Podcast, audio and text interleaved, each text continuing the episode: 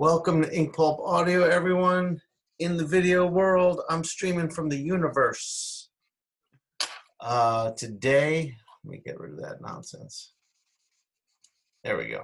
Uh, so I'm in my studio. Today, I got Eric Canete. Say hi, Eric. Hello, everyone. Drawing. What are you drawing today, Eric? What are you working on? Um, this is uh, uh, this is just me effing around with uh, Snake Eyes and Storm Shadow from GI Joe. Were you a G.I. Joe fan as a kid? Yeah, man, that was the thing I ran home from school to. Best toys ever, man. Yeah, dude, super affordable. I'll tell you a funny story about that later. Okay. Introduce Uh, Jeff. Okay. Uh, and I got Jeff Dekal in here. What up? What up? What up, Jeff? And you are working on. Are these the drawings for your uh for that fundraiser you had going?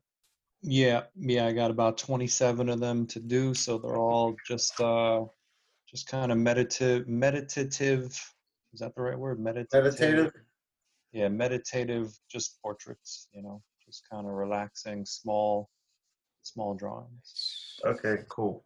All right, I'm gonna switch the camera to my desk, and then Eric, tell us about your GI Joe story. I uh, I got caught stealing GI Joes at a local from a local uh, I guess uh, uh, what are they like a local pharmacy? And it was funny how they got caught how they caught me. Is that I was I was ripping that shit out of the bubble pack, right? And stuffing them down my pant leg and into my sock.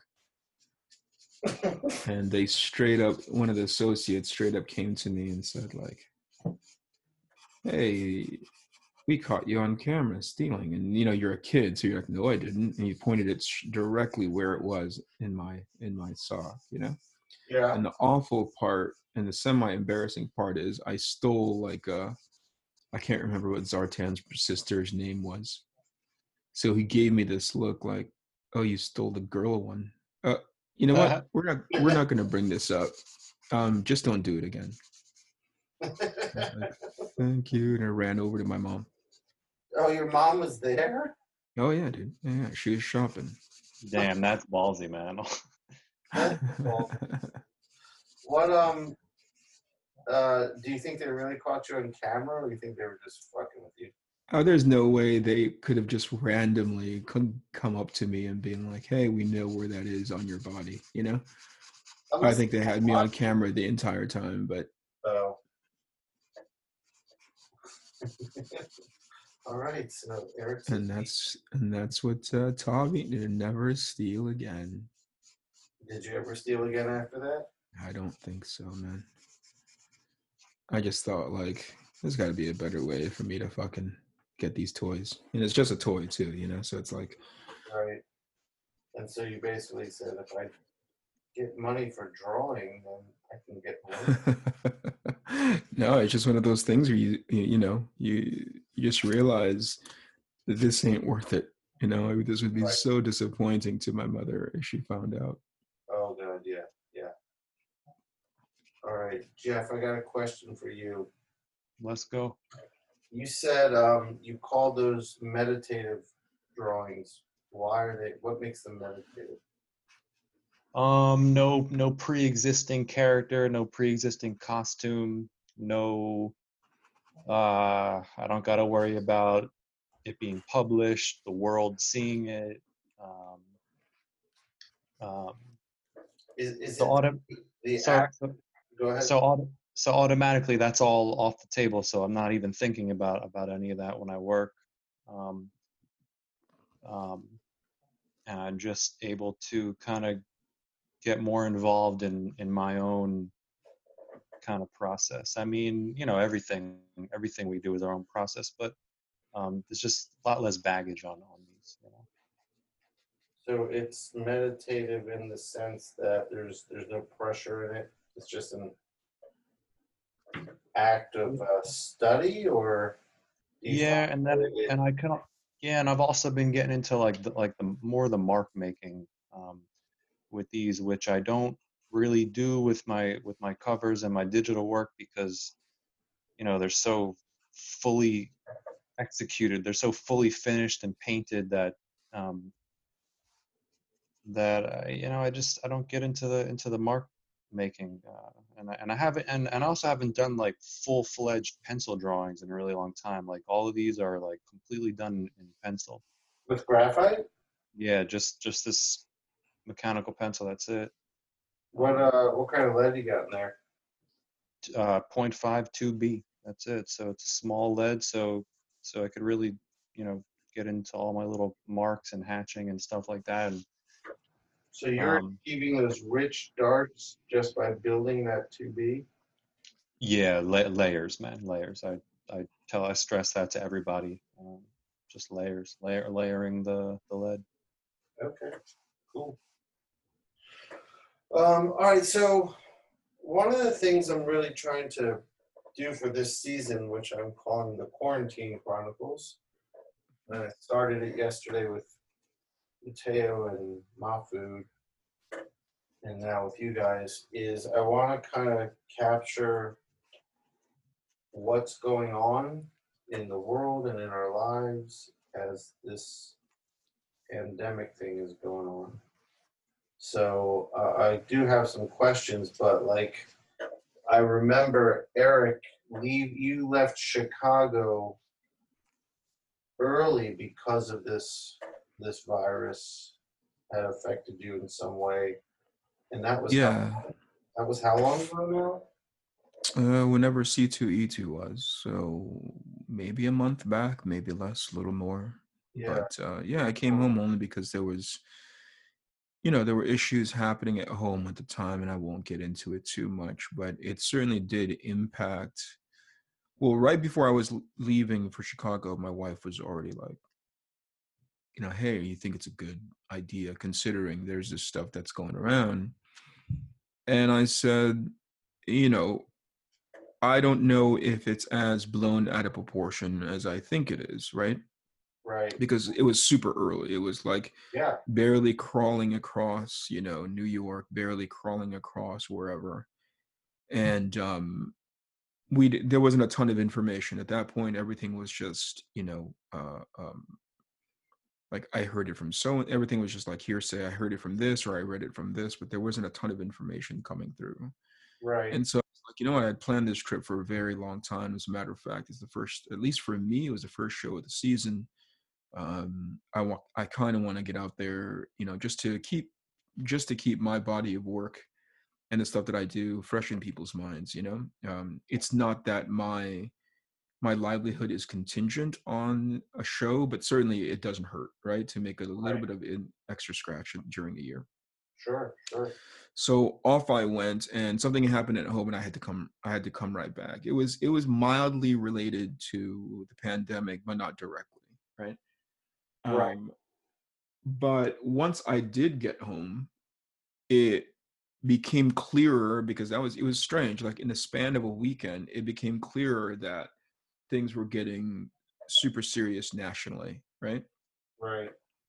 because more you know more information started to come out and and you know it, it took all of it took personal it took personal reflection to not let too much information bounce around in my head right because there's a point when it's just saturation right Right. there's a point when it's not even data anymore it's just somebody's perspective on the situation and that's like the most annoying right Right. um and so but yeah it's it's only impacted me in such a way that it's it's knowledge that's out there like i work from home right Mhm. um so it wasn't like hey you know you know you need to start staying home from from here on down right because there's a there's a mandated um statewide order that you have to stay at home right for Right. for the sake of public safety it was never anything like that I, I work from home anyway it's just the fact that it's in the air now and anytime that you let's say i go run some groceries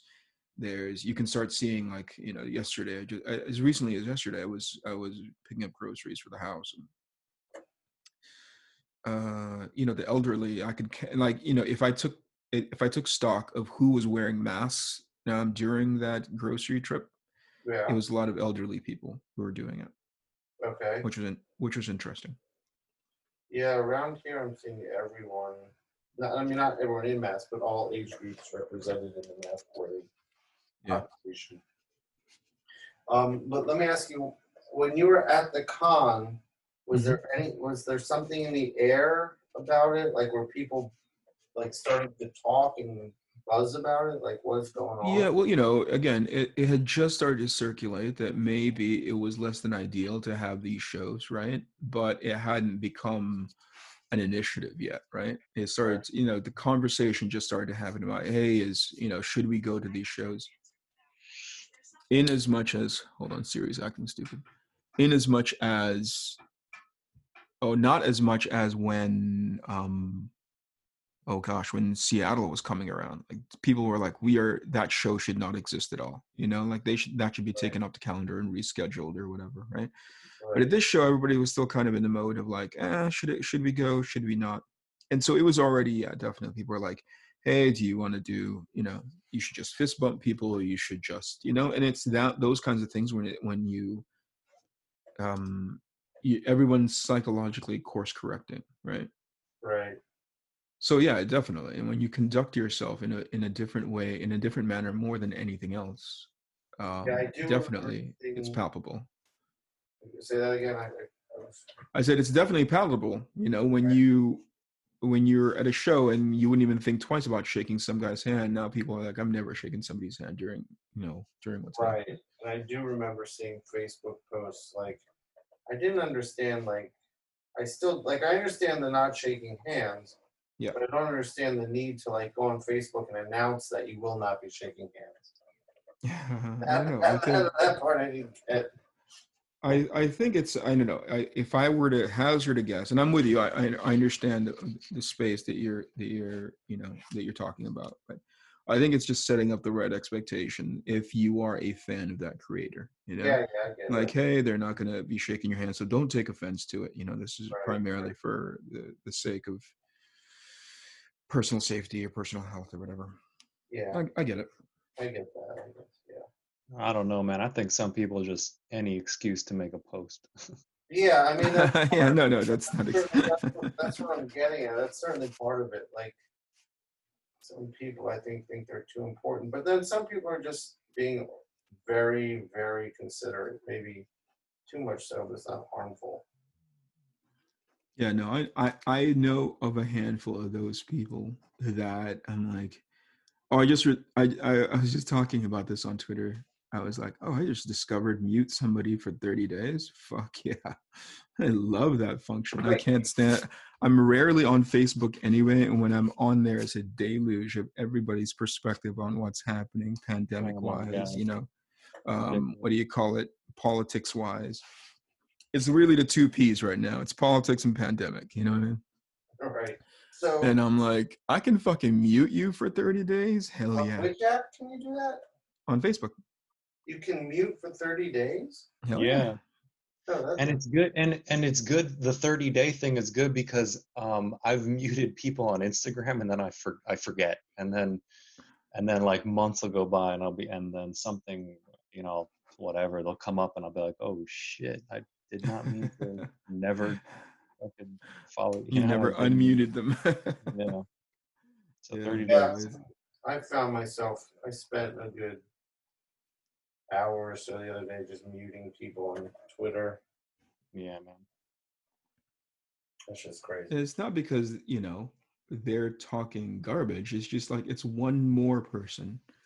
Right it's one more person giving their fucking hot take of how you should stay home. And it's one more person. And it's not to say they're it's not coming from a good place. Obviously, they want every for everybody's public safety. But dude, enough of you. You know, like Yeah. if they don't fucking if people are not staying home, right? Uh, they're gonna do it despite of what you say. There's nothing that you're saying right now that's gonna make that one person going, oh, so and so artist or so and so writer or so and so editor is. I mean, these are the kinds of people that I that I follow, obviously. But I mean, like so and so is telling me to stay home. I better do it. You know, like Right. they weren't gonna stay home before you said that. They're not gonna stay home now. Right, right, right, right. Knock it off. What kind of like superpower do you have? You know? But that gets back to what I was saying with some of the uh, people saying announcing they won't be shaking hands. There's, I I guess, social media has given some people an unrealistic sense of importance, Yes. Yeah. uh, and I Yeah. think that falls into that category. Like, I must tell my public what they can and cannot do. Here's the position in which I stand on these issues, and yada yada yada. I'm like, okay, Right, right, totally. good for you, man. But look at this fun. Look at this mute button that I just found. Awesome. Right. that's- Yeah, and then another, and then you know what else, man? I I- I think is ridiculous when when someone says, you know, this is this is what happened to me, whatever it is, this is terrible, and if you do this or if you support this, then that's a slap in the face to me and and uh, whatever, you know. It's like, Yeah, the it's- absolute intolerance for another point of view right now is a little crazy. Yep. yeah, That's no, for sure.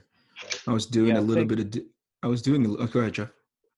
Yeah, I I kind of just been thinking about this. and I've been thinking about this a lot, and obviously this whole situation just intensifies it. I just think people, how do I put this, man? I just think people resist the nature of the universe. You know, they just like, they just don't. Yeah, they just resist the nature of the universe, man. The universe. What do you mean by is- that, Jeff? Yeah, it's organ- the universe is organized chaos you know and Yes. and, Mhm. and and and the universe is terrible and the universe is beautiful and and, and a lot of times uh, people only want to accept and and promote the the beautiful stuff and, and everything and and I and I think it also I think people also stay too zoomed in you know it's uh, this isn't about us this whole situation is not about us it's not about people you know it's about it's about the planet you know it's about life on this planet and and then if you zoom out even further it's about the universe you know then you zoom back in and it's about us but then you zoom out and it's about dude the it's amazing all the pollution is is is dropping you know it's like if yeah, yeah, yeah. They're- you know so it's it's just not about us and uh but but it is oh it's about the economy you know it's about all that shit and it's impossible man it's just impossible to i think it's impossible for us to find a balance of everybody i don't know man it's just so it's I, I- I've thought about it. I, I like. I think like like like I want to write something. I want to really figure out my thoughts and kind of write something about what I'm saying. Yeah. Um, because there's just so there's just so much going on, and uh, I I just think people don't. All in all, man, people don't zoom out enough, in in, in my opinion. You know. Yeah, I understand But- that. I mean, people are But- very. Go ahead. uh, I'm going to cut you off. No, that's it, man. I'm just kind of babbling. I haven't really thought about it enough to to start really making a i, mean, I think we are living through a, a very uh, like everyone's all in their phones all the time, consumed with their own problems, and I mean, there's just there's so much going on around all of us, and it just the bombarded with information. It's I think it's definitely made it hard for people to think beyond that at times. To Jeff's point, though, and this is not this is not to diminish what you just said, Jeff, but it's like the reason why to me it's like not necessarily acceptable, but it's understandable, is because I understand human nature, right? They can't they it's it's not very often that you can talk to somebody about the grander picture or like zooming out and having a a more holistic uh taking a more holistic attitude towards what's happening because people have a tendency to be like very human you know take on something that's most important to them you know? So Mhm. in as much as i sort of like dismiss people in their politics dismiss people of their you know perspective on the pandemic yada yada i understand why they're doing it right? So so i i i it's far be it for me to be judgmental to to the nth degree. Obviously it's it's it's uh, unavoidable for me to do so. I just go like oh i understand why they're doing that. It, it's it's easier for you to un to it's easier to for a, a human being to establish the farthest left and farthest right of an understanding of what's going on because it it gives them a sense of control right? If i understand everything in my you know in directly in front of me and conceptually in my periphery i feel like i am in control of the situation. And that is a very human thing to do right? Because if they accept this is all happening and none of it is my control people generally don't know how to operate in that space Yeah. because That's we've been what I- told that we're the center of the universe you know Well, that's what I think the problem is. You know, I Yeah. think so much pain and suffering could be avoided if people can can flip that perspective. You know, and I think, and I don't think it should be one or the other. I think it should be a healthy balance of both. That Yeah. everything's about us. The economy needs to be good. We need to get back to work, and also we are nothing. We are little microorganisms on a rock hurling through infinity, rotating around a fireball. You know, Sure. it's. Uh, I get it. Right. Uh, I understand that perspective for sure. It, but Yeah. you know, everything that we're doing now, everything that we are as as a society, everything is about that personalization, which ultimately means you and your not you, but I mean, you know, a person's experience as they are interacting, engaging with, you know, X, right? And it's hard to understand that, oh yeah, this is only one component right of of what it means to to exist but there is also these other things as well you know um and but you can't you can't monetize everything else you know? You can monetize personal uh personal interactions. You can monetize you can monetize personalization. I, that makes sense to me. I understand why people are caught up in things that may you know sort of not give them a bigger picture. Yeah, yeah, that's what I, was- I was, I'm agreeing with that. So. it doesn't wa- it doesn't make what jeff is saying is wrong i think No, no, I- no, I- I- you know I, I think what, uh, it's a, it's a discussion, it's not, there's no simple, like, answer, there's, you can't just say it is this way or that way, I think it's Right. things. Right. Um, Yeah, and I mean, and uh, yeah, I mean, I, I, I agree. I that's what I'm saying and what you're saying are are are both are both of the uh, both sides of the coin. yep So, um, one thing I, I, that I wanna talk about, now would be a good time to get into it, is, um, so let me just say one thing, Eric, you're on the west coast, yeah near Portland, Oregon. Jeff, you are in the Miami area, and I'm in Atlanta, so we all have different experiences with what's going on right now. Eric, how has this affected you? Has it affected you minimally? Um, a little, moderately, a lot? I, I don't know. How, how is all, this the, affected? pan, the pandemic Yeah, uh minimally but that's by design right how is that by design? because i all the information that's available to me is available to everybody else does that make sense Yeah, like all the you know available to you available to to jeff but i actively say okay that's as much as i'm going to take of that right because in as much as i have zero control say again you're talking about the information, controlling the Yep. information coming in. Yeah, yeah, yeah. So, and that's what I'm talking about when I say by design. Like, I could sit here and like continuously scroll the infinite, you know, swipe up nature of how we are being uh, given information, or I can go like, is that like I I if it, like in I take like three things. I take three bits of information that I'm like, okay, that's almost similar to everything else that I've read so far. So I'm going to put this down and go elsewhere, right?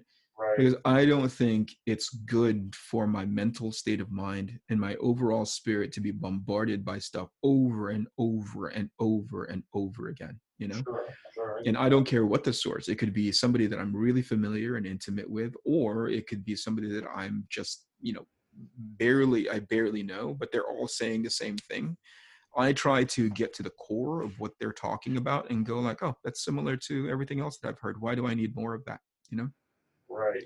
So if it impacted me, if it has impacted me anymore, it was like in the very beginning where I started thinking about like, you know, personal safety, safety for my family, safety for my extended family, and so on. And then I was like, you know what? They, they I I can't begin to sort of like account for them in as much as they how they conduct themselves during this time.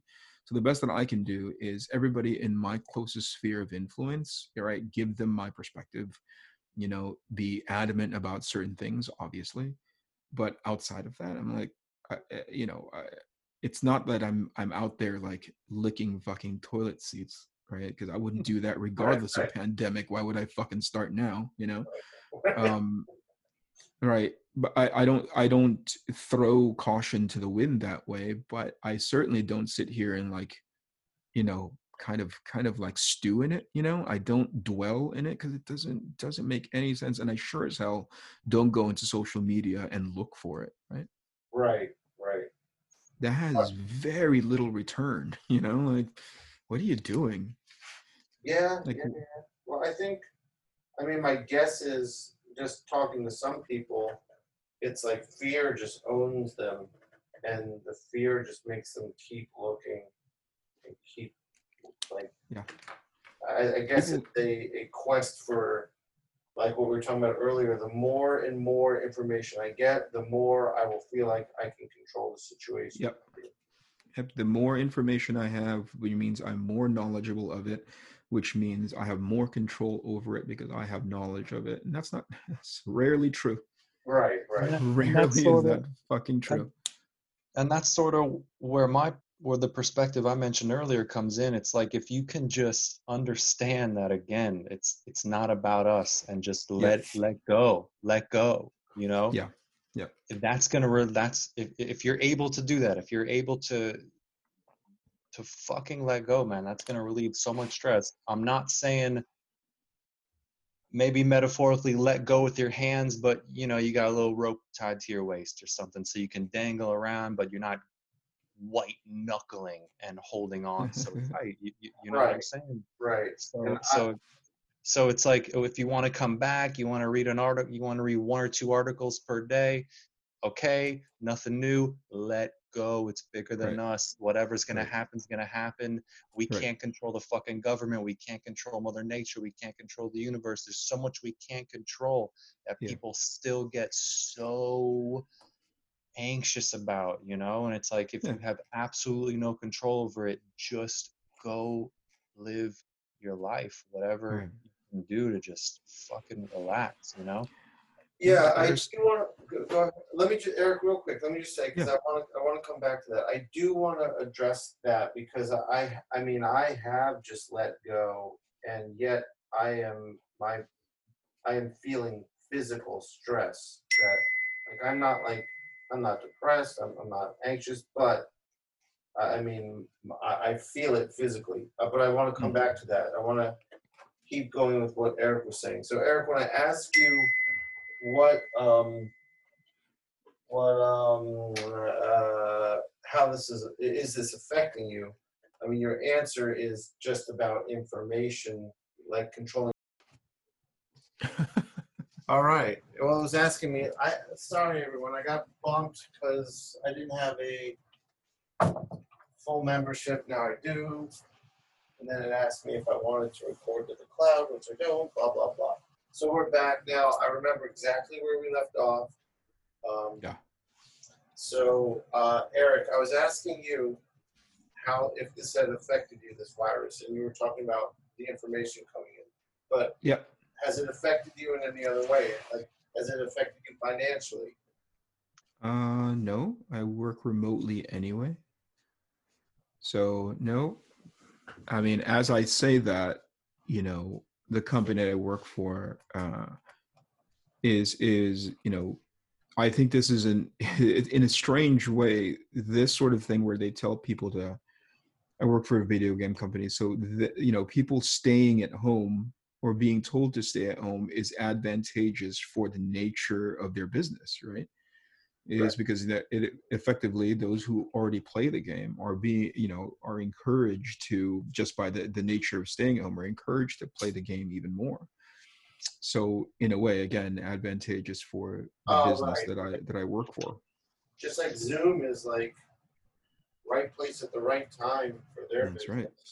yeah yeah makes sense for them uh, Yeah. uh, they are probably benefiting from it due to the nature of like you know everybody doing video conferencing now and i think it's a pretty amazing uh, uh, service and Zoom. it's smart it's yeah it's smart of them to monetize it as they have You think it's coincidence right around this time?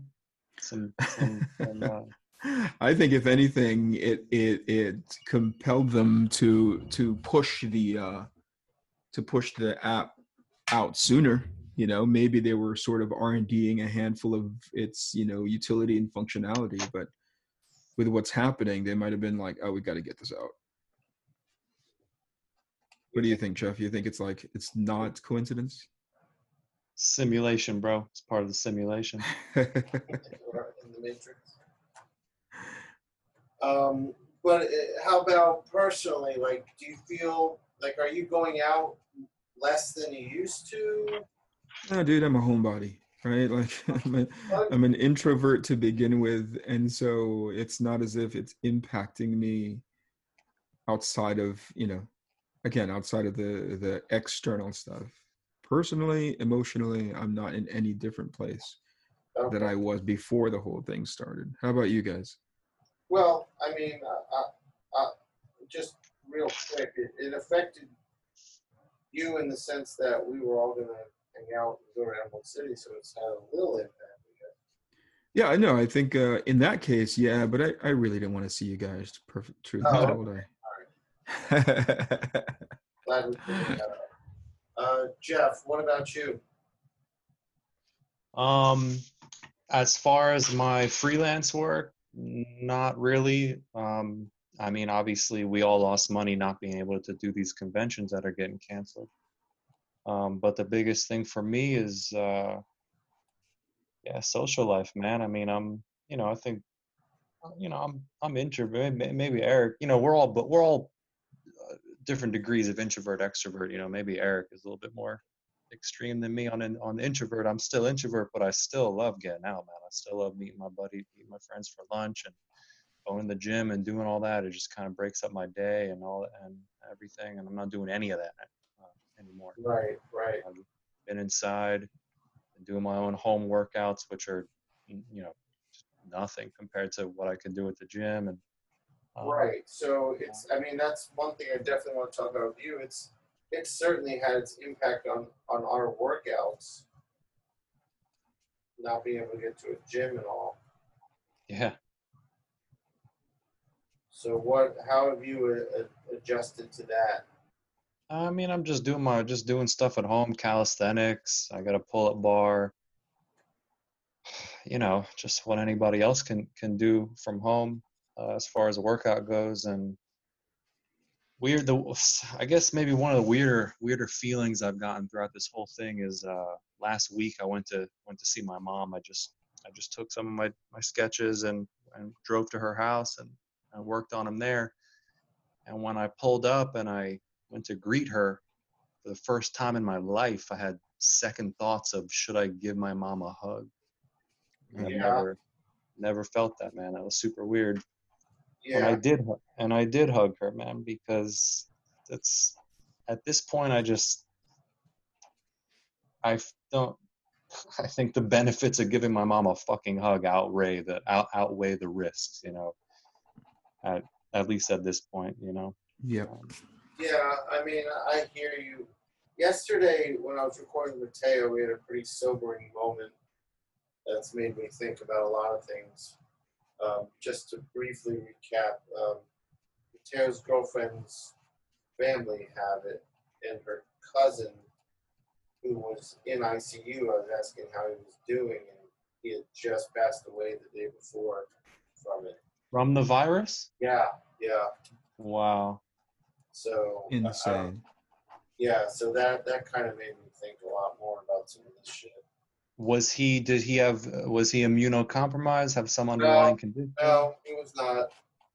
He was not. He was just a How old was he? sixty-two or so. Okay. Was he a smoker? No, Damn. no. It um, I mean, some people are just getting taken out by it. So that, that was kind of like I didn't expect that, and Jim was on the podcast. None of us expected that, and so that was kind of a, a sobering moment there. Um, but your workouts, what, did, what, like, what are you doing now? I know you said it's your workouts aren't nearly what they used to be. So maybe talk about what they were. Not even not even worth talking about. They're so they're pathetic, man. Pull-ups, push-ups, body weight uh, squats. Or I'll I'll hold a few of my heaviest art books while I do some squats, lunges.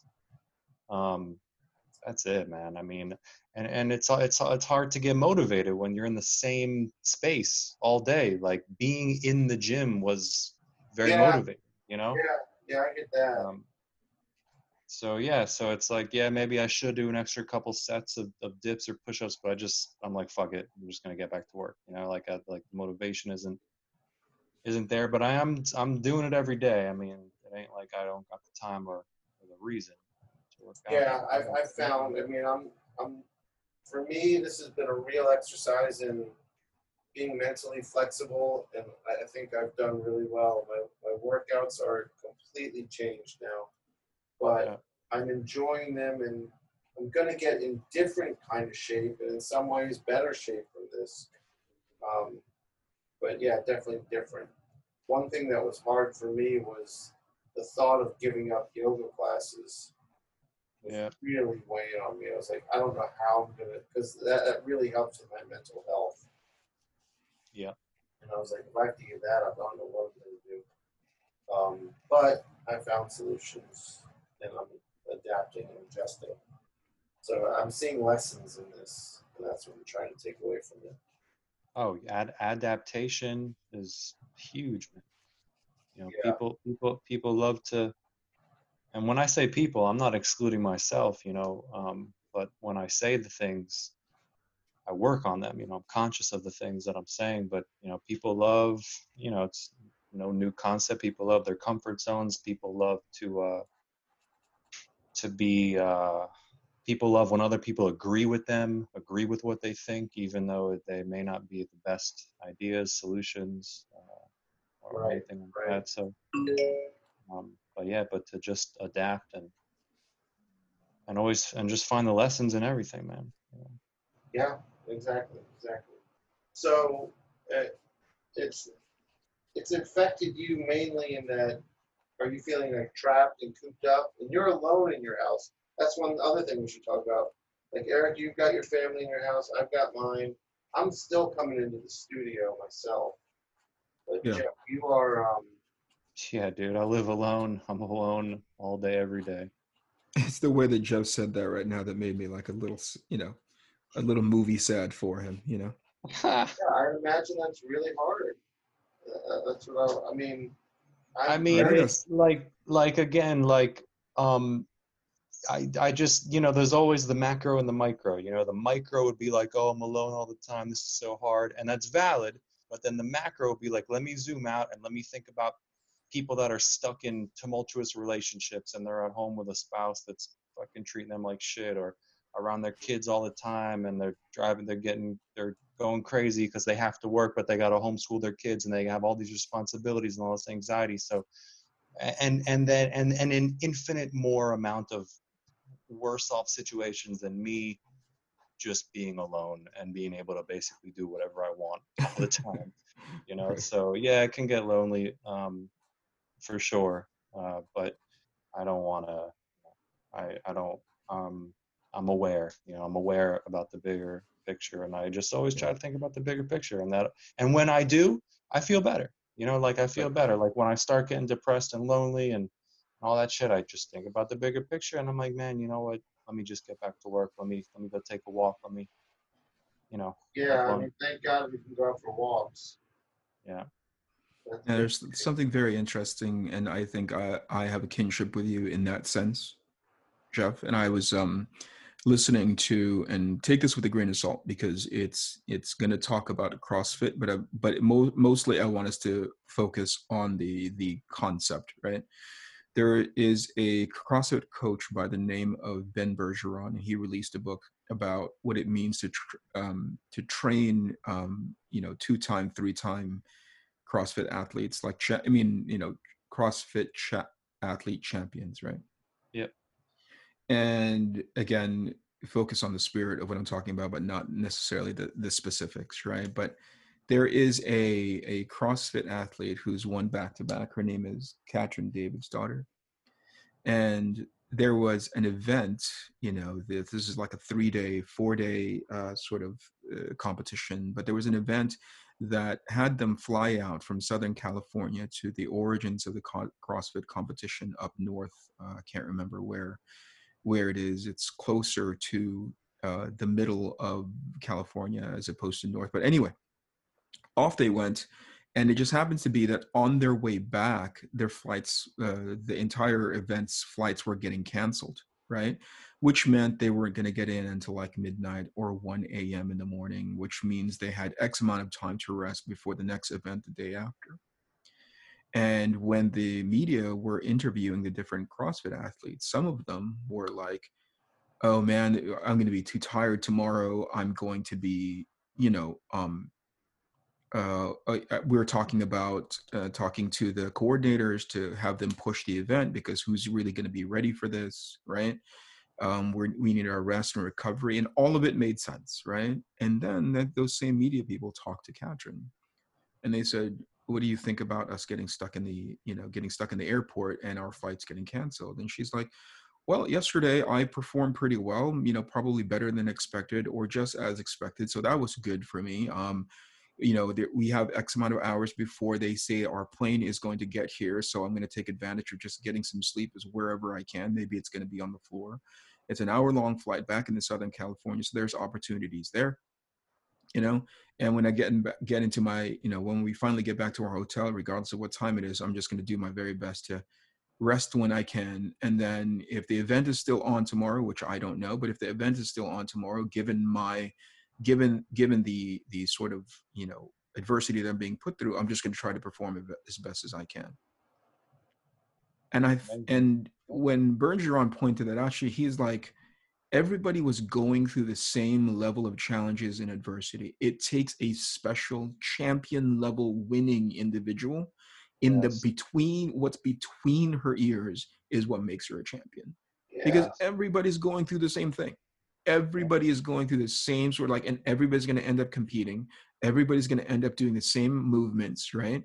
You are you know you are partially if not wholly limited to what's happening in the thoughts that's happening in your head. Exactly. And so and so that's the kind of stuff i broadcast to the team that i'm a part of at work. I'm like we're all going to get put through the same kind of ringer.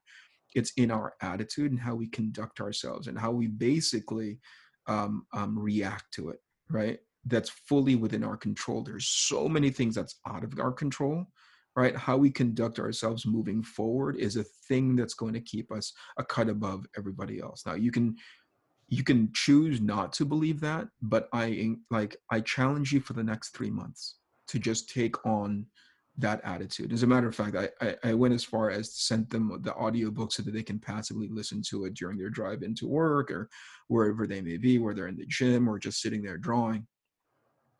And I think to each person, to their credit, they took it on and they're like, there is a, you know, if I've heard anything back from them, even just in the way they conduct themselves whenever we're in the middle of a meeting, I can tell there's a difference because they can go like, oh yeah, so and so, you know, uh, so how do they apply it to their day to day there is a there is a huge gap. There's a divide between like what a crossfit athlete does and what an artist does on a day to day but not in how you conduct yourself between your ears all right? Because challenges come in whatever form. In crossfit in, a, in an athlete's case it may be physical but in an artist's case it is sort of just like the mental attitude that you take towards any challenge that en- ends up in front of you so they're like, oh yeah, this this person is really difficult to deal with. They come from another team, they come from another product, or there's a ton of work in on my table right now, and it's so hard to think of like what the end looks like, right? But to each of them, they go like, man, this this is doable, you know. And if it's not doable, I'll do the very best I can, right? Given the time, given the limitations, given the challenges, given whatever sort of like things that may actively but out of my control actively handcuff me in a situation where I don't feel like I I am getting the best chance at it, you know, or getting the the the best sort of um, uh, opportunity space to succeed. Right? We already know the challenges are coming. It's how you conduct yourself afterwards, you know. Yeah, man, right. and, and that and that mentality is not something that usually comes naturally to people. Um, nope. So I, like I've I've heard Rogan say this, so I'm not going to take credit for it. But people, you know, when when people want to get healthy, it's like okay, let me let me watch what I eat. Let let me exercise, right? But there's all so so you want to watch what you put in your body, right? Right. But also, if you want mental health, you got to watch what goes into your mind. So if you're on Facebook all the time and you're Yep. just seeing people complain and you're seeing people put up these shitty articles and you're seeing how terrible the world is, your mind is going to be in that mental state. If you have friends, if you have family members, if you have positive role models, whatever you want to call them in your life, and you're constantly talking to them about everything you just said, Eric, the way that you talk to your to your team and and and you're around that and that's what's coming into your mentality, that's how you're going to think. You're going to think Yeah. more along those lines. You're going to Yep. get out of that victim complain things are so terrible you're going to get out of that you know? Yep. and and i think and and and again it just comes back to you know i'll take it back to what i've been saying about zooming out man. It's it's not about us you know? It's it's, it's about the bigger picture and i think that's all part of it. And and and again uh, that's not you know th- that's not to be taken uh what's the word? That's not gonna be it's not to be taken 100% like Yeah. our life and our mentality should be a balance of both you know but definitely more weighted towards everything you just said Yeah, I, um, it's it's actually. I mean, I, I recommend for the both of you to listen to the book because he breaks it down in the the chapters in by which he trains this athlete, and rarely does it only exclusively focus on the physical, right? Like a lot of it has a lot to do with like what goes on in your brain because a person is going to be able to lift more than you run faster than you draw better than you let's say right? Create better concepts than you but it's how in in the way that you conduct yourself um uh, in the actions that you take thereafter right? Like the reality of it is yeah there's some guys who could probably draw better than better than you right? But you know can they outwork you right? Can they out sort of like you know and, and this this is being put in a in a competitive sense so take it with a grain of salt right? Like can they do better at the things that um that don't have anything to do with the physical?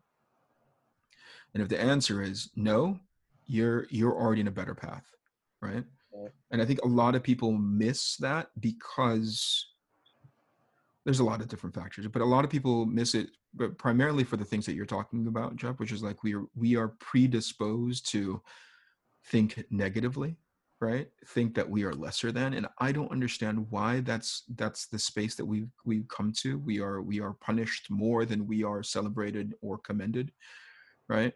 Um and i don't know. I, I have no idea how m- some people get there most people get there but i do know being conscious about like the the state of mind that you're in when in, when you're faced with adversity that's so super important and how you react to it.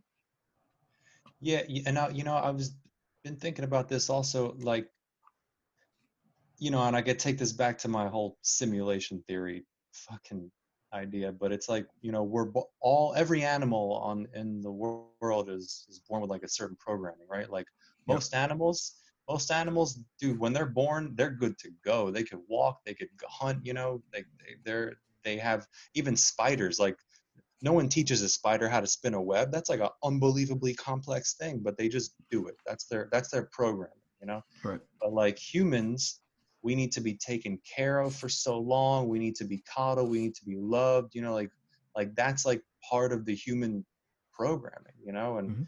and uh so like i don't blame people that find it hard to get away from that kind of me me me love me feel bad for me help Yeah. me you know even if it's not on like the baby level you know even i mean everything i just said you can it could be a baby it could be an adult it would just be a different level yeah for it. sure.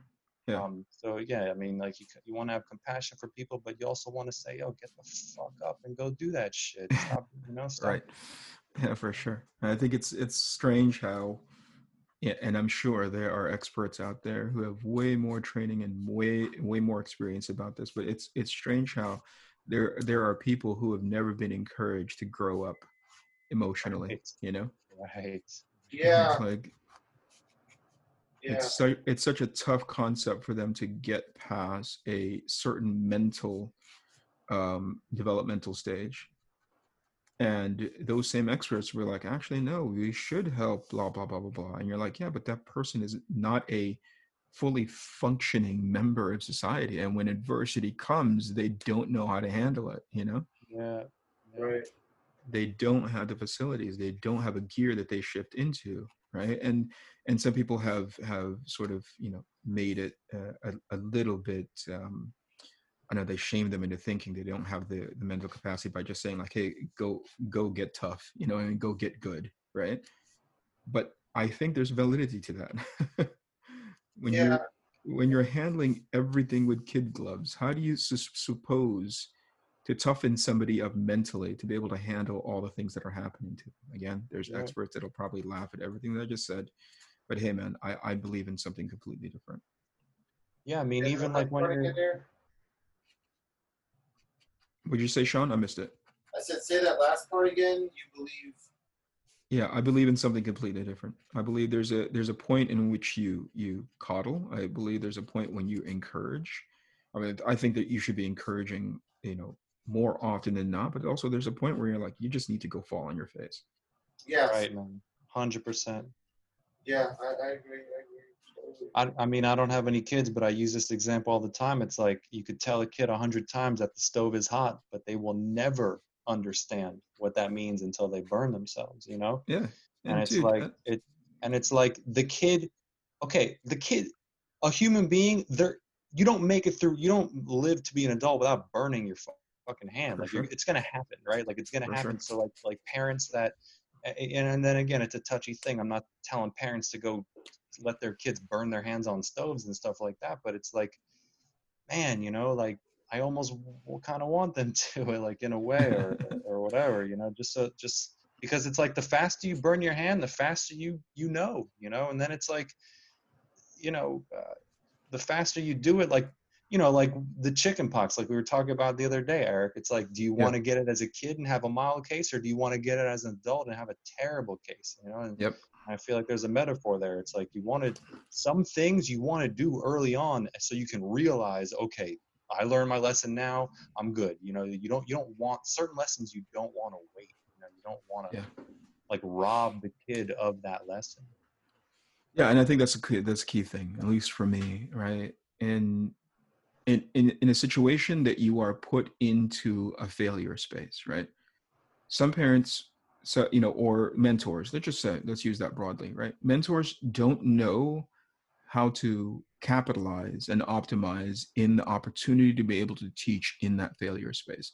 Because I think what people have a tendency to do is like, oh, you failed, and therefore th- that's the finite concept, right? That's actually not very true, right? It's the farthest, at least for me, it's the farthest thing from truth, right? Which is like Right. when you're presented with a failure space or the concept of failure, there's an opportunity to mentor and coach somebody to go like, what did we learn right then, right? Right. To, to so that's your to your point, Jeff. It's like, oh yeah, you know you can tell somebody the stove is hot, but in the moment they burn themselves, they go like, oh, they learned that lesson. That's really the sort of like ultra simplified concept of what I'm talking about, which is like for everything. Hey, you you failed, or that did not meet up to your expectation. What did we what did we learn, right? And and it's like if you can find the thing that you can focus on to go like that's how we can improve. That's how we can, you know, that's how we that's what we leverage next time. Where was the what where is it that we had the most the eh, the most fruitful version of this experience? And leverage that moving forward and then also look for the opportunity space for improvement. That's how you can that's how i believe that's how you overcome right? It's when people go well you failed and that's the end of that. That's when it becomes super painful and that's why people don't want to right that's why people like painful is such eh, excuse me uh, failure is such a painful experience because there's no opportunity space for growth they've been taught that over and over again that failure is finite and it's really not Right. Well, failure separates. Failure really shows you who really who wants it and who doesn't. You know, the people Sure. that just give, okay, I failed, I'm done. Yeah. That you know, they're they're not meant for it. The people that Yep. fail and keep going, keep trying, keep, and th- they don't accept the failure. You know, like that's that's where the real people. That's where the Oh, yeah. real show up. Yeah, yeah, yeah. There was, you know, I'll give an example that my wife consistently goes through um, because she has moments when she when she has these self-aware uh, self-awareness issues where she's like am i as good as what my potential is Right. Like, i don't know i don't know how you define what your potential look, looks like but she's like i don't know if i've gone as far in my career as as i could have you know or I, i've i've gone as far as i could have in the time that i spent in it and we were talking specifically about this one moment in her life where she was seeing a lot of her contemporaries getting promoted into um, becoming storyboard artists over at Warner Brothers, right? Each and every single one of them either came in as like hot shots or were getting promoted ahead of her.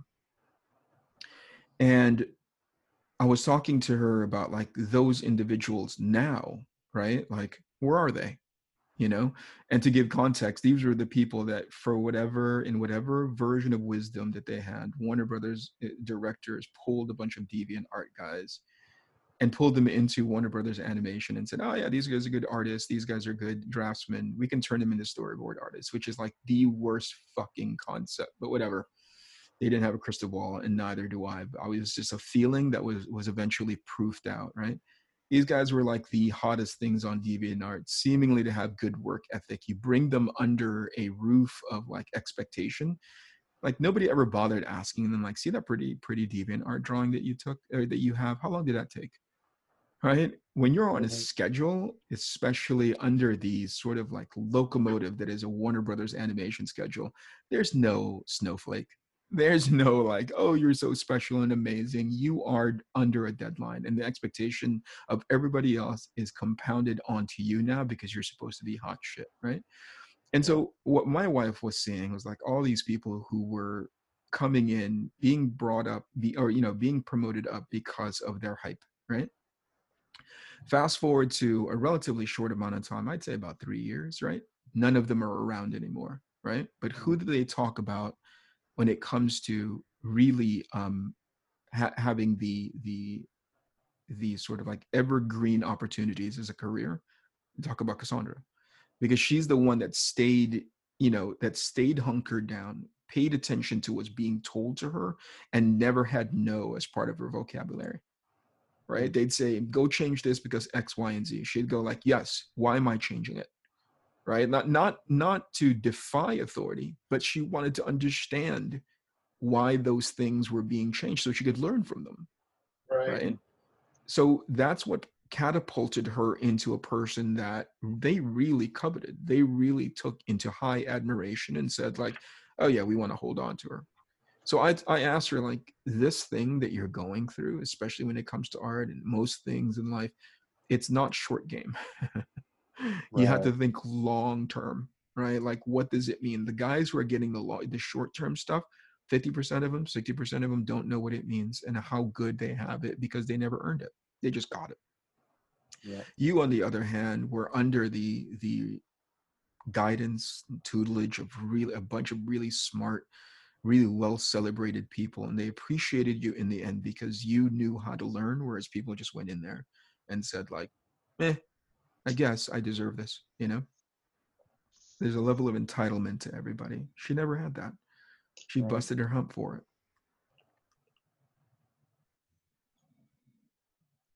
Well, Yeah.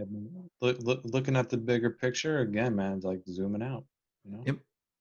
i agree Yeah, to to just back up a bit, um, what you were talking about essentially with the cross trainer was was mental flexibility yeah and have and uh, like I was like for me, uh, I I've I mean I've been working on myself a lot over the past year or two. I guess mainly the past year, a lot of growth, and so I I feel like with with this. I, I've been able to be very flexible and, and knock it down. But I, like I said earlier, I'm feeling so much stress physically. Like I'm not stressed out, but I, I wake up with like a headache every day because my neck is so stiff from stress. yeah I, I mean, I'm- Sean, Sean, how much how much of that is is financial? You It's know, all like are, financial. it's all Right. financial. right. but And so tha- that's like like I'm wrestling with that. Like, why if I'm if I feel like I'm in a really good place, then why is my body acting so differently? Yeah, It- it That's just got to be. Yeah. what'd you say, Eric? No, I was gonna say it's got to it's got to stem from something that's not in in your immediate sphere of influence, and that's got to be because finance. It's got to be, you know. Oh, it definitely is. I mean, this, Yeah. like, if I want to, I can go down a rabbit hole of depression and anxiety from the financial um, effects of this this coronavirus thing. Right. But but that does nothing. It, it doesn't change the situation. Doesn't help the situation. Right. Right. Doesn't improve the situation. So Yeah. there's no point. I mean, for me, like this virus has now become for me like this staying at home and things being closed. It's now about how much growth can I achieve during this time, and what can I do to make that growth happen. Right. Right. Right. That it gives me a little bit of excitement every day to go out and do something. Super smart, man. It's all that. It's all in that between the ears programming, dude. And you have control of that. You know, like you have absolute control of that. Yeah, I'm, I'm learning that more in the past year than I, I ever knew possible. And I think also, man, I mean, you know, I, I heard this one time. I this is, uh, I guess, I guess, more on the religious end, but uh, you know, I heard someone say one time that you know God never gives you more than you can bear. You know, He'll never put more more weight on your shoulders than than you can bear. And I and I think that you know you don't have to believe in you don't even have to believe in God to to understand that or to respect that concept. It's about the universe. It's about all that shit. It's about balance. You know, um, and just having having a faith in the in the journey like in the process you know and and Right. Uh, because Right. a lot of times a lot of times things happen that on the surface look terrible catas- even catastrophic and they end up being our best lessons they end up leading maybe at, in that moment this is terrible but they end up leading us into an entirely new way of thinking an entirely new situation that we never could have planned or even thought about and now we realize wow you know like this was that, that was so necessary for me to become this person or for this for this opportunity that changed my life to present itself i had to go through that fucked up opportunity Exactly. um, and then and then at the same time um, I use this metaphor also man like like uh, like if your life is a sequence of dominoes you know it's like don't worry about those dominoes that are that are up ahead only worry about the you know the the next couple of dominoes because if if something happens and that domino doesn't hit those other dominoes then you just spend all that time worrying about some shit that never was going to happen in the first place yeah. um, because those dominoes didn't didn't fall the way you thought they were going to fall. Um, my my parents, uh, they're they wanted to move. You know, they're they, they live in uh, like an association, and the association fees were high and all that, and um, so they're trying to refinance and they're trying to move by this date and all these things, and and my my mom and my stepdad they kind of delegated the the the things they needed to do to get the house ready and clean up, and my stepdad was going slower than my mom wanted him to and all this shit and i told my mom i said just stop. I said just do what you need to do. Do do what you need to do. Don't worry about the things you don't need to worry about. Everything you know and and and, and again have faith in the journey have faith in the process. My stepdad and my stepdad ended up getting a new job a better job recently so now they're able to afford the mortgage and now they now they don't have to move right away and when that happened, I said, Wow, mom, look at that. I said, All that worrying, all that stressing that you were doing, you were worrying about those dominoes. You were worrying about the dominoes up ahead, and you didn't even know that those that, that dominoes right in front of you were going to take a turn and start a whole new set of fucking dominoes to fall. And now you don't even have to worry about all the things that you were going crazy about a month ago. And because he had no idea that, that my stepdad was going to get a new job. And he did. And that's a perfect example of, of what a Yeah, I mean, the universe, if you can sort of change your thinking and just be, uh, see every challenge as an opportunity and keep your mind open to possibilities, it seems like the universe has ways of making things appear in front of you. And what I think And a, it- a man, and- and- and- component. Go ahead, dude. And and if I go back to my simulation theory, man, it's like that's that's the test that the fucking machines or the or the aliens or the spiritual whatever made the simulation there that's they they put these little challenges in front of you and it's like it's a fucking video game man. It's like or it's like one of those stories where you can choose your own destiny you know? It's like they put the situation in front of you and depending on how you react to it that's the way your life is going to go. That's the that's the way the simulation is going to adapt itself to change your to change your your your your journey Right, right. Yeah, I mean, life is life is just. Yeah, I think the sooner you embrace the idea that it is chaos, and you try to just ride it, ride it man you can steer it, you can nudge it a little bit, but yeah, I think it's it creates a much mm, healthier place for you mentally if you accept that idea. Where'd Eric go? Is Eric still here? Yeah, I'm here. Okay. All right, so, um, so Jeff, it's, it's financially, you're not really affected by this, uh, too much, or you are from the loss of the convention? Mm, yeah, I mean, if we stop doing conventions, I'll be affected. But for now, I'm fine because again, I'm fortunate. I don't have any. I live alone. Don't have any kids. Don't have you know, all that stuff to worry about. So Right. I'm all right. I'm all right for now. And your mental health is okay being at home alone, sounds like. I'm good, man. I mean, you know, we all got our breaking points, but I'm I'm far from that right now. You know. Right, okay, cool. And with that, I guess we're getting close to the end there, Eric. Are we? Is this near the end? I mean, it feels like the uh, it feels like naturally the end is is upon us. The the conversation is dulled. It's not dulled yet, but it's it's getting quieter. No, no. I yawned Yawn. only because I was up super early this morning. And if that somehow translated as like as like, you know, naturally coming to an end, I hope I hope that I did I wasn't the catalyst. No, no, it seemed like the conversation wa- was slowing down a bit, unless you Yeah, got yeah, I was something. I thought we were gonna end up talking about comic books a little bit, talking Oh, about right, how right, that's yeah, it. no, no, you're right. You're right. I Yeah. do. Let's let's go. Let's do it. Yeah, man. I'm I'm I'm good to go a little bit more.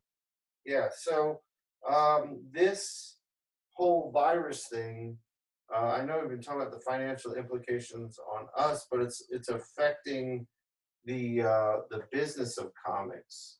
Yeah. So Eric, why don't you lead into this? Yeah. What? It had been something that I was talking about. I don't know when it dawned on me what a an awful system it's been set up to be.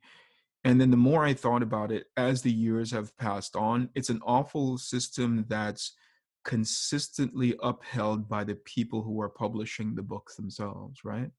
So here's the uh, here's the concept, and I don't know if I mean your your your reader, excuse me, your your listeners probably know how the comic books um, distribution works, but for the sake of uh, for the Yeah, yeah, sake of clarity, I'll, I'll tell you. I, I'll I'll give you the the quick breakdown of it, and some of it's going to be so glossed over, so this isn't going to be any uh, a level of specificity that's necessary. But here it goes. Comic books, in order for it to get into your um, uh, local comic book store, the brick and mortar places, all have to distribute into a place called Diamond, right? Diamond then takes a a cut so that they can have their um, you know they can pay for their lights to stay on, and that cut is is transferred onto the um, brick and mortar, the the comic book store owners, right? Uh, that's that's then sort of like, you know, how, how what's the best way to do it? So, comic book companies, comic book publishers, sell at a certain um, uh, price point. That price point is sent to uh, diamond distributors. Then diamond distributors can are, are bought from by the brick and mortar places. I think that's the best, the simplest way that I can say that, right? hmm So technically, uh, the comic book store owner is not buying directly from Marvel; they're buying from a middleman, Right. right? And more often than not, I'd say nine times out of 10, 0%, or excuse me, nine times out of 10, those, what do you call it, the books that they buy from the, the that middleman are not returnable, Right. right? So after I buy, you know, copies of comics X, Y, and Z, uh, if I don't sell them, they're sitting on my shelves, right? I make no money from them. Whereas in the past, it's like if it sits there, I can send them back to you, and you can do whatever the heck you want from them. I don't know when be, when I don't recall what year it was that the comics became non-returnable, but there you go. So when one of the but so that is as a business model, there is a single point of failure that cascades outward and then back inward into how an industry is being set up. And it makes absolutely no sense as a business to me why they've allowed themselves to get into this situation. Right. Right, And and, also the, the orders, I think it's important to point out, the orders are, are all, they're all pre-orders and it's all built on speculation. Absolutely. There's the other one where it's like nobody gets to see any of these issues. As a comic book store owner, I'm sitting there going, well, I think people will want to buy this, right?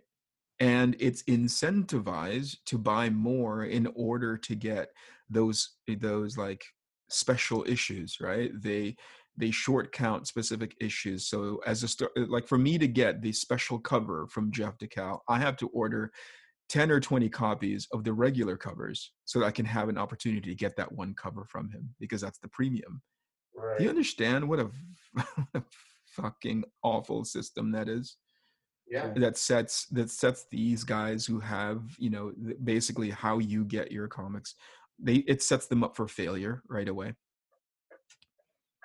And so when one of those things falls, right, not the least of which the opportunity to be able to buy the comics as we're as we're experiencing now, there's no way the comic book publishers can get those comics into the hands of people who buy them. And by the way, buying comics is habitual. Don't let anybody tell you differently, right? If somebody falls out of the habit of buying comics, you're going to see a, a major drop off in people being able to, uh, you know, you know, in a major drop off in that business. Right. Right. It's a it's a silly system that should have been rethought a long time ago, and yet nobody has taken the initiative. Somebody always asks, like, "Well, what's the answer? Is it digital?" And I go, "I don't know. Is it?" Or is it like direct distribution into like is it a subscription? I'm like, I don't know. Is it? Why haven't you explored any and all of those things?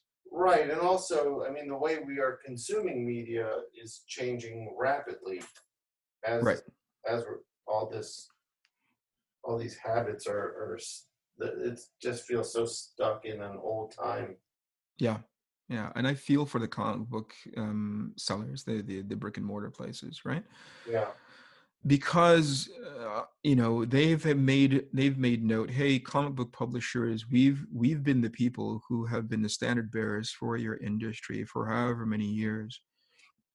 If you decide to go full on digital if you go to direct distribution what what then becomes of us right? And i understand the the uh, empathy that must go out from these publishers to them, going like, "You're absolutely right. We don't want to shut down your guys' business."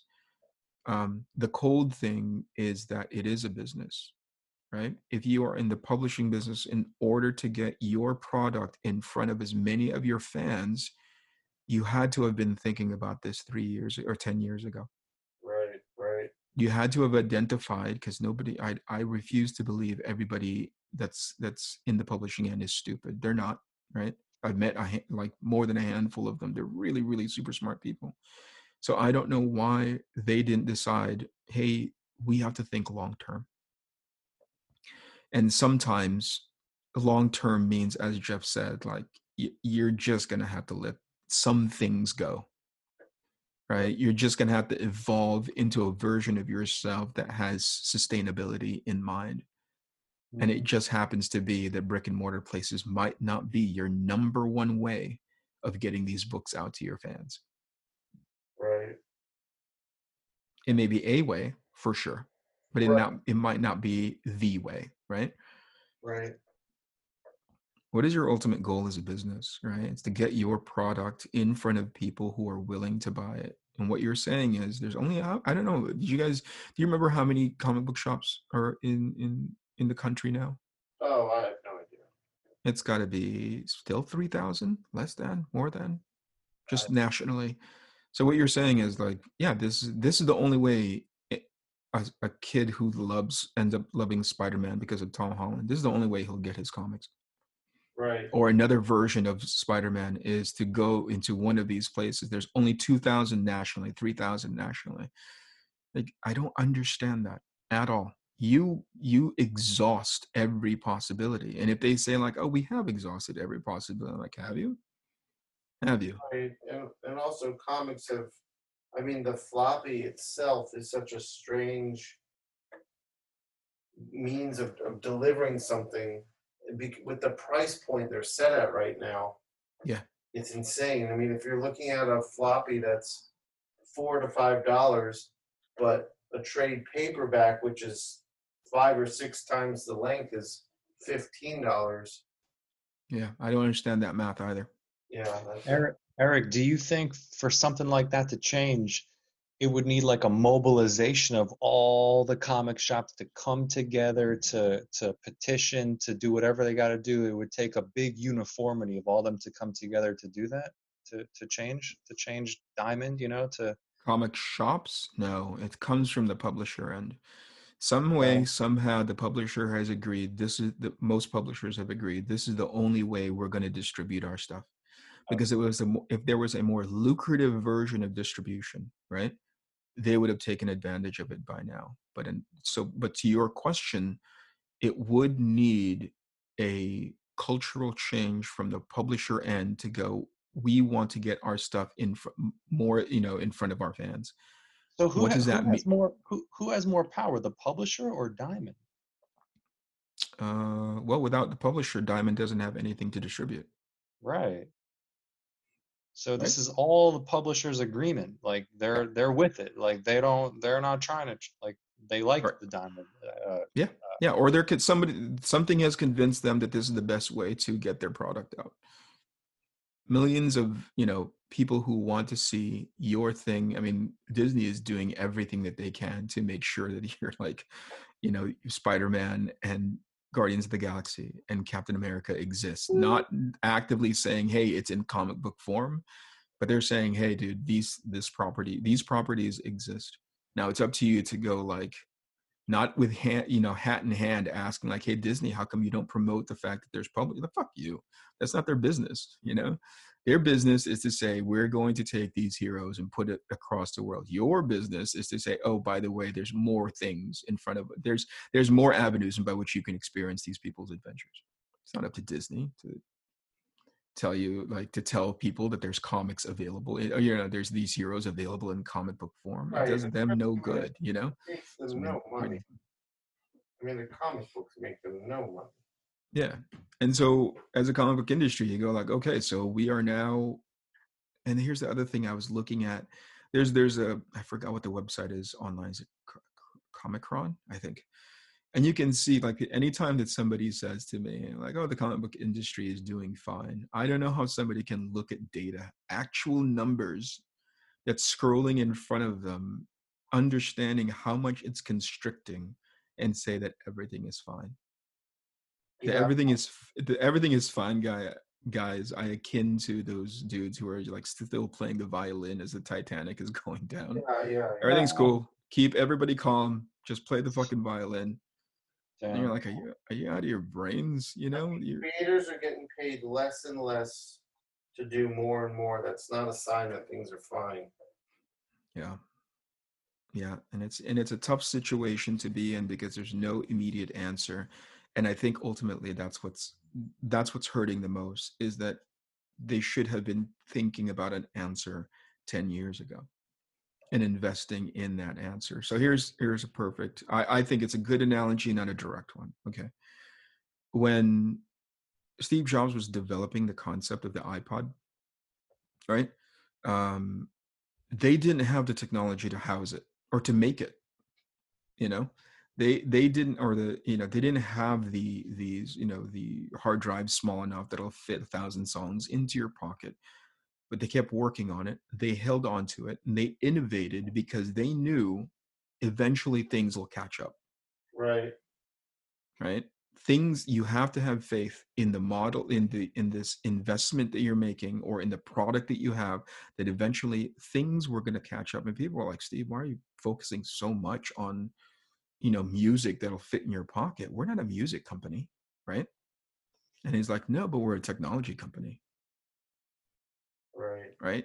It you have to have the belief that's the, the long-term belief that this product has legs and you have to have an understanding of what the dna of your product product is. And when you don't you buy into a concept that has a single point of failure into it because you go like well it's the only way that we can make money. Well now it is now because you put yourself in this situation Right.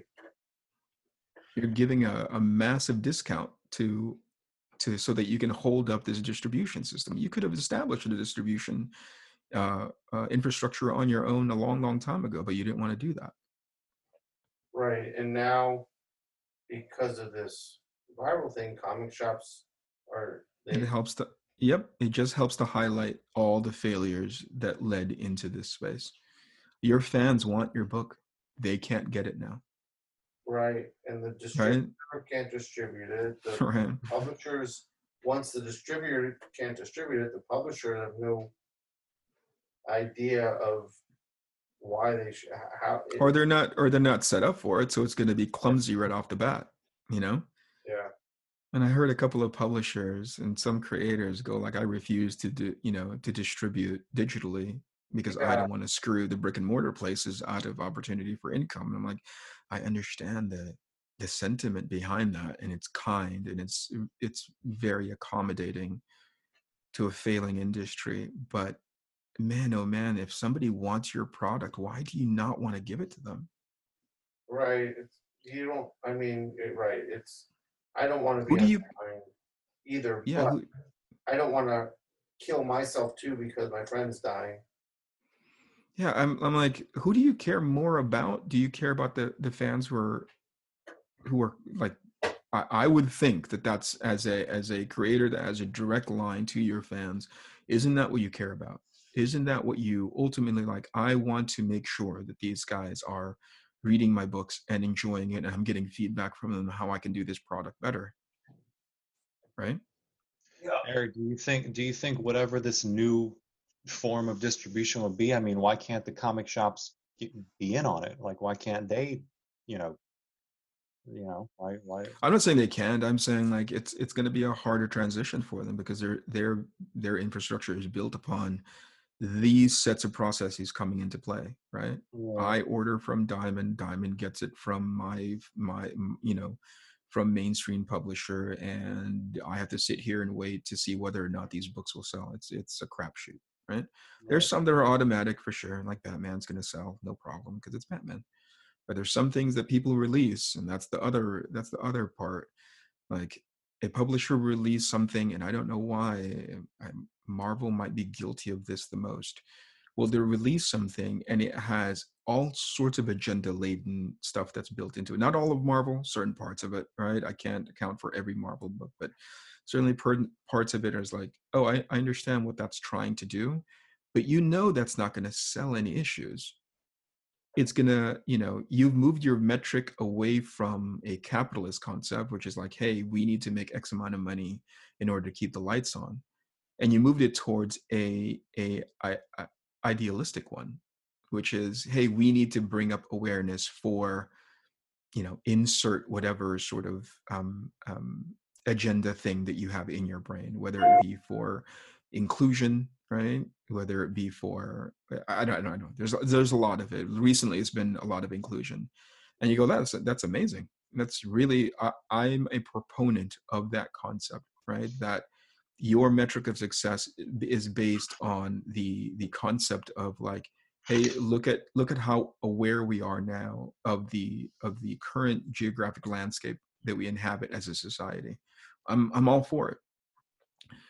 But don't if you buy into that concept that's totally cool but don't be surprised when your returns are less and less and less because people aren't buying it right they can get behind it in theory they can get behind it in concept of course why not it would be almost unheard of to say, hey, those people should not be included. But when it comes to actual people who are buying your product, and it sucks that things still exist around money, but it's the only way you can keep the lights on, right? Mhm. Because you can't keep the lights on in ideology, at least not directly. Hmm. Don't be surprised when you go like, oh crap, man, how come our business is failing? How come we're contracting annually? How come, you know? And it doesn't impact just that one book, it impacts you as a brand. Right. Yeah. makes no sense but i but a lot of smart people work in those companies a lot of things are happening behind the scenes that i'm not privy to but from the outside looking in and that's all i'm doing on the outside looking in and going like wow you guys are that that is just an awful way to exist to always be at the behest of a single point of failure and then on top of that not put out a brand that's optimizing for the sort of things that you need in order to keep your business up and running Do you think? I mean, I mean, this is it's kind of this is kind of human nature, you know. I mean, I mean to kind of way, put- Joe. you know, um, I don't. I'm not worldly enough to to like kind of tie it all together, but just to kind of do something, get it going. Everybody kind of catches on. Time goes by. New technology, new ways of thinking are created. Yeah. That original way that you started mm-hmm. is kind of working, but everybody knows it's time to change. But there's been all these systems established around it that rely on it. Uh, Mhm. change.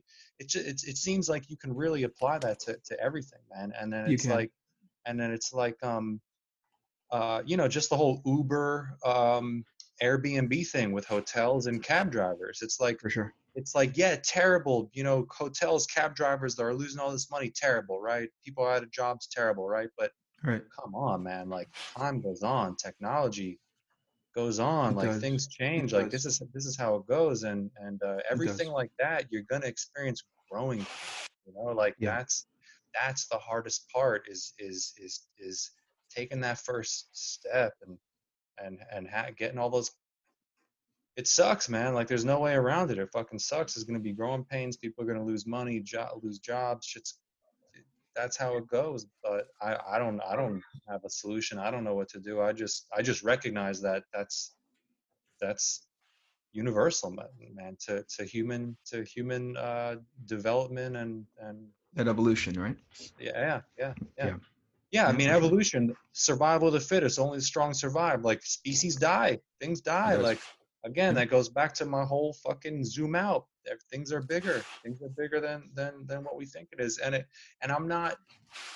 And when I say that, man, I'm saying that because I just recognize it. Like if I was the get, if I was the one getting wiped out or getting suffering and all that shit, I, I don't want that. You know, like like yeah yeah yeah that sucks, man. I don't want to get. I don't want to suffer. I don't want any of that. But but Right, but it also man. illustrates to back to Eric's point is we have to always be looking to grow yeah.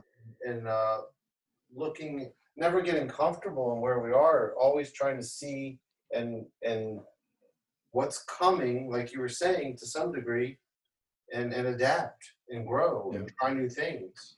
Not just Right, project and- for what coming what's coming you have to over project even if the answer is oh it, didn't go in that direction you have to innovate in such a way while you still have an understanding of your audience you have an understanding of the dna of your product right? And go like what is it are we just maintaining or are we actually growing? And if the answer is you're maintaining you have a finite shelf life. Right. And it's better to like have um like m- like constant little suffering episodes than to just put it all aside and then and then when the shit hits the fan have one enormous fucking loss. You know, like you want to always keep adapting and every time you adapt it's like, "Oh, I I got to stretch a little bit further. That hurt, that hurt, but okay, I'm good. I'm good. Uh, let's keep going." Instead Right. of just again just fucking putting it all to the side. What's I'll worry about it when I have to, you know. Right, and that's what's ha- that's what's happened, right? We're just like we'll just put it all aside until we worry after we'll have to, and then last week hit, or the past couple of weeks hit, and they're like, "Oh fuck, there's no way to fix it now. We just have to wait it out and see what happens." Like the medium in and of itself, like panel panel storytelling, that's not going to go away. That's No, no, no. but in in how you get it into your fans' hands, it's super painful. And to be fair, we are talking about superhero comics pretty much. Yeah. There- is a whole industry of webtoon web Yeah. comics that are that are making good money. There's a whole uh, like graphic novel book industry that's that's doing well. We are Mhm. talking about mainstream superhero for the most part comics. Oh. Eric, is is this uh, is this just in the in the U.S.? Do, do other countries? uh, I mean, uh, I'm sure Diamond still distributes to other countries, but do other countries have like other ways of, of doing it? Diamond Yeah. distributes to the states. I'm pretty sure that all the other countries are publishing it there in their languages. Yeah, they've they have Right. their yeah Right. they have their distributors overseas, Okay, and who knows how it's impacted them, right? right. I can't account for it. Before all this, I mean, manga. I, I doubt manga in Japan is taking too much of a hit. Ultimately, like I, I doubt their industry is in in threat of collapse. Yeah. And and Oh. how and how did this affect? Like, why is Diamond, you know, not, you know, cutting back or, or whatever? Just because they're they're they're, they're understaffed now and everybody's staying home? Is it the same situation like that? Yeah, yeah. They've been they've they've been told, hey, every put everything down. Right? You can't you cannot do anything right now because of what's been happening. Send your staff home, send your distributions, you know, shut down your distribution center. They're not part of that essentials list. And also, the shops aren't going to be placing the orders because they don't have the people coming in the stores. Correct. Right, right. The publishers are be all being sent home, you know, because for whatever reason, or they could have kept open because a lot of their freelancers are working from home, but with no avenue to distribute it into, they don't And a, their their pipe their pipeline breaks, you know? right, and a lot of those freelancers are getting calls right now to stop working. Yep. I've seen a lot of that lately. Yeah, my heart breaks for each and every single one of them.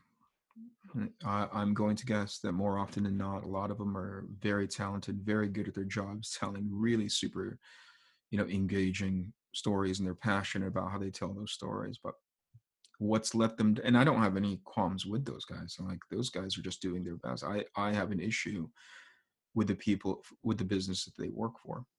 Right. Right. Everybody's been calling bullshit on them for years and they were like ah but things are doing fine right? Things are fine? Question mark. Right.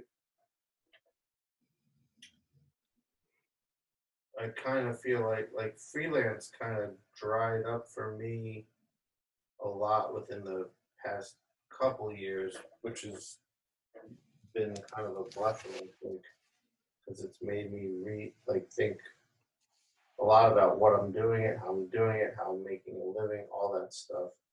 yeah.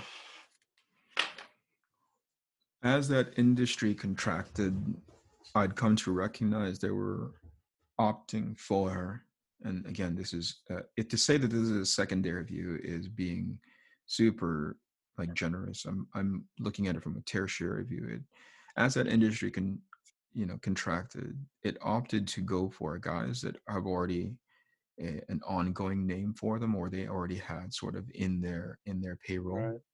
Right. or going in the in the direction of like that that social awareness route right Right. which i go like hey man that's that's the that's the business model that you want to bring you hear from a whole lot of people i can't remember who was explaining this to me when they shifted all of their titles to be more like oh now we're gonna make all the heroes female instead right or i can't remember what that event was and i was like oh is that what that was because again i'd been out of comics for a while and when their I can't remember the chief financial officer, somebody in Marvel's ranks said, "Hey, these aren't doing well for us financially. We're going to have to pivot back into what we have, what our audience has an understanding for us for." And there was a huge response, and you know, it's the it's the it's the poor version of the internet. It's the you know, it's there was a huge response to the contrary. They were like, how dare you drop those titles? Again, this is a story being told to me secondhand, so I'm not exactly 100% sure. But they were like, don't drop those titles. That's such a, you know, there was a huge backlash against them saying, hey, we, we need to go back to business as usual. And so they didn't. and I thought to myself, like, what a bonkers concept hmm. because they think eh, eh somebody I don't know. It just sounds like to me, and this is probably not true. It just sounds like to me they didn't know how to pivot away from the stuff they were currently publishing, which was not, mm, you know, garnering them the kind of income that they needed, but not exactly just throw it all out. Hold on to hold on to the good stuff, right? Hold right. on to the stuff that really makes sense for you as a company and also, you know, your your social DNA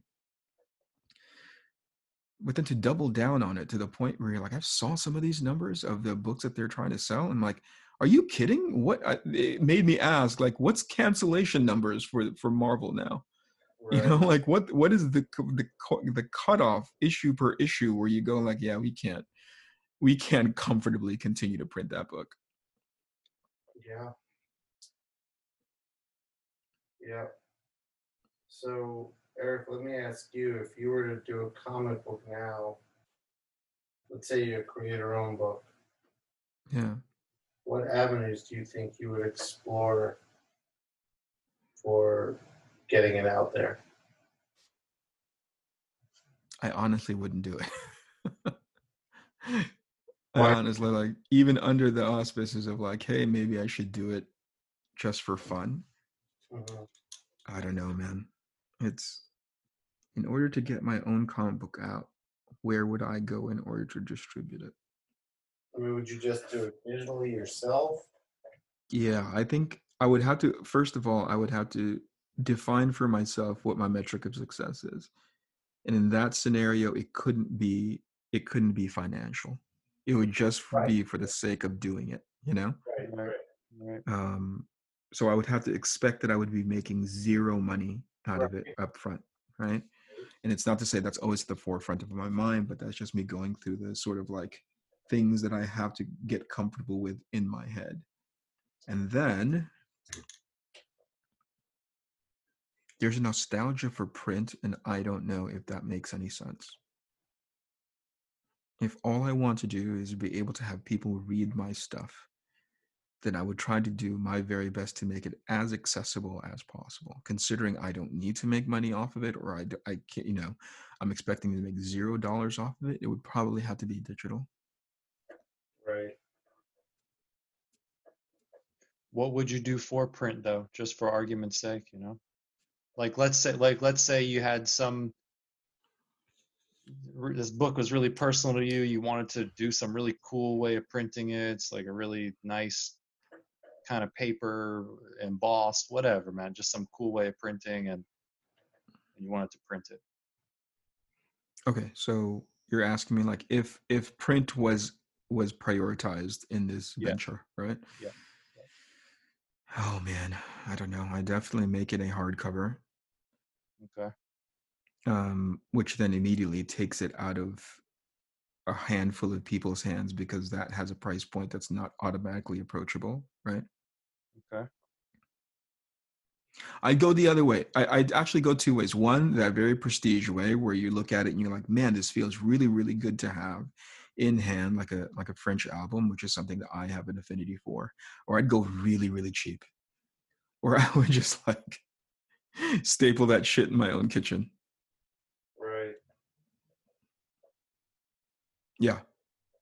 And I, I sure as heck would not want it to look like a comic book.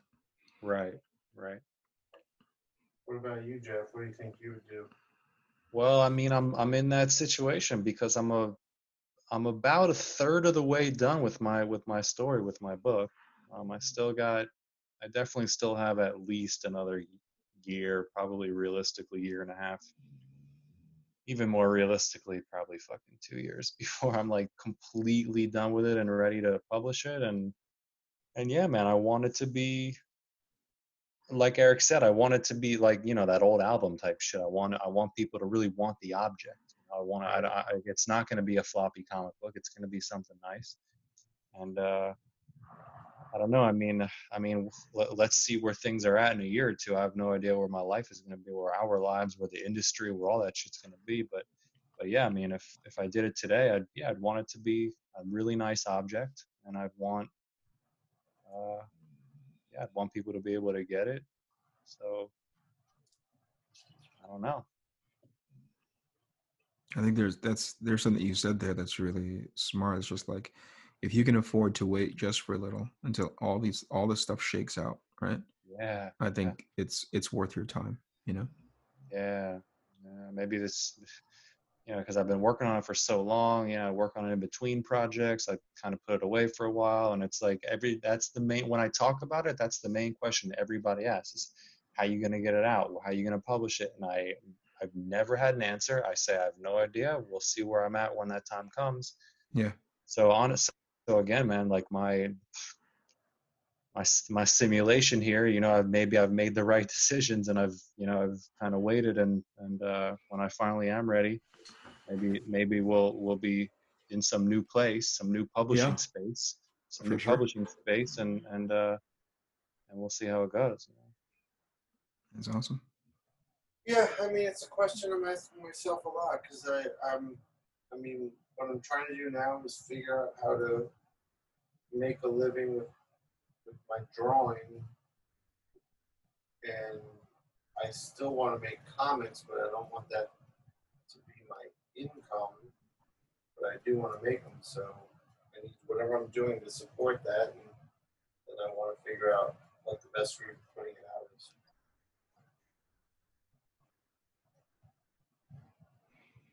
What time do we have? Oh shoot, it's eleven o'clock my time. Yeah, I was gonna. All right.